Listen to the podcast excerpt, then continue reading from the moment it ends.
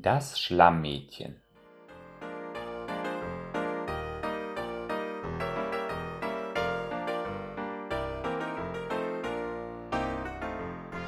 Sie hatten eine neue Wohnung bekommen, in einem Neubaublock. So funkelnagelneu, dass die Wände bisher noch keinen Fetzen Tapete zu sehen bekommen hatten. Der blanke Beton, aus dem die Wand- und Deckenplatten gegossen waren, war die einzigste Zier. Es schien, als wäre er gerade erst erkaltet. Überall roch es nach warmem Zement. Das Grau im Grau des Betons wurde nur durch das Weiß der Plastikfenster und die imitierte Holzmaserung der Türen ein wenig aufgehellt. Die ersten Mieter der beiden nebeneinander stehenden Blöcke waren schon eingezogen. Die meisten aber waren noch beim Tapezieren. Sie alle arbeiteten im Plattenwerk. Es befand sich gleich neben den Wohnblöcken. Zumeist junge Familien, die schon lange eine Wohnung gesucht hatten und bisher zusammen mit ihren Kindern in irgendwelchen Behausungen leben mussten, freuten sich auf ihr neues Zuhause. So herrschte in dem Block eine freudige Aufbruchsstimmung. Nur an den Wochenenden kehrte einigermaßen Ruhe ein. Mike hatte eine Woche Urlaub genommen. In dieser Zeit wollte er die vier Raumwohnungen, die man ihnen zugeteilt hatte, tapeziert haben. Das erste Mal in seinem Leben musste er Decken tapezieren. Da er nun mal kein Profi war, hatte er sich einige Hilfsmittel ausgedacht und zusammengebaut, unter anderem auch einen Laufsteg. Er bestand aus zwei Bauböcken mit darüber gelegten zusammengenagelten Bohlen. Der Laufsteg hatte gerade die Höhe, die ihm ermöglichte, mit ausgestreckten Armen die Decke zu tapezieren. Er hatte schon einige Bahnen an die Decke bekommen. Doch der Anfang war schwierig und er geriet ins Schwitzen. In diese Situation hinein fing unten vor dem Haus ein kleines Mädchen an zu rufen. Mike sah aus dem Fenster.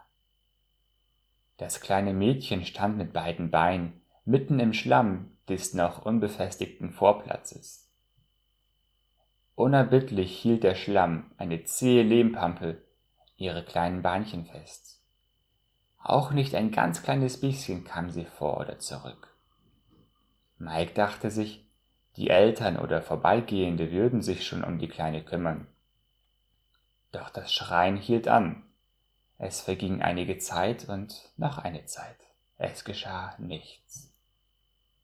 Langsam wurde Mike nervös.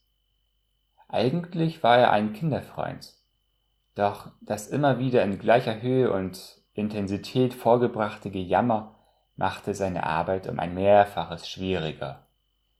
Kümmerten sich die Eltern der Kleinen denn gar nicht um ihr Kind? Hatte denn niemand mit der Kleinen Erbarm? Ließ das Gejammer denn alle kalt? Es war Sonnabend, Wahrscheinlich sah man fern und hatte bequemerweise das Gerät lauter gestellt. Es half nichts. Mike musste eine Pause einlegen. Er ging hinunter, zog Schuhe und Strümpfe aus, krempelte die Hosenbeine hoch und ging zu der Kleinen. Ihr ganzer kleiner Körper bebte vom Schluchzen. Schnodder und Tränen hatte sie sich zusammen mit dem Schlamm um Nase und Augen geschmiert eigentlich zum Lachen. Doch es kam Mike gar nicht erst in den Sinn, als er die zuckenden Schultern des Mädchens berührte und ihm die Ängste deutlich wurden, die die Kleine ausgestanden hatte. Er hob sie aus ihren Stiefeln heraus, stellte sie auf eine Laufbohle, ging zurück und pulte die steckengebliebenen Stiefel aus dem Schlamm.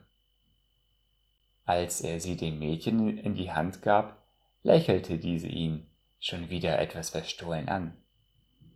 Dann gingen beide in ihren jeweiligen Eingang. Mike wusch sich die Füße und nahm seine Schnitten aus dem Beutel. Beim Essen ging ihm die ganze Szenerie noch einmal durch den Kopf. Er war der Kleinen nicht gram, eigentlich tat sie ihm leid. Wie oft kann man im Leben in Situationen und Umstände hineingeraten, in denen einem der Schlamm nicht nur in die Stiefel läuft, sondern das Wasser bis zum Hals steht. Da nützt kein Strampeln und kein Schwimmen. Aussichtslos versinkt man nur noch tiefer. Wo ist da eine Selbstverwirklichung möglich? Menschen sind immer wieder mal auf Hilfe angewiesen. Doch wer erkennt immer, dass jemand Hilfe braucht? Und ist auch bereit, sie zu geben?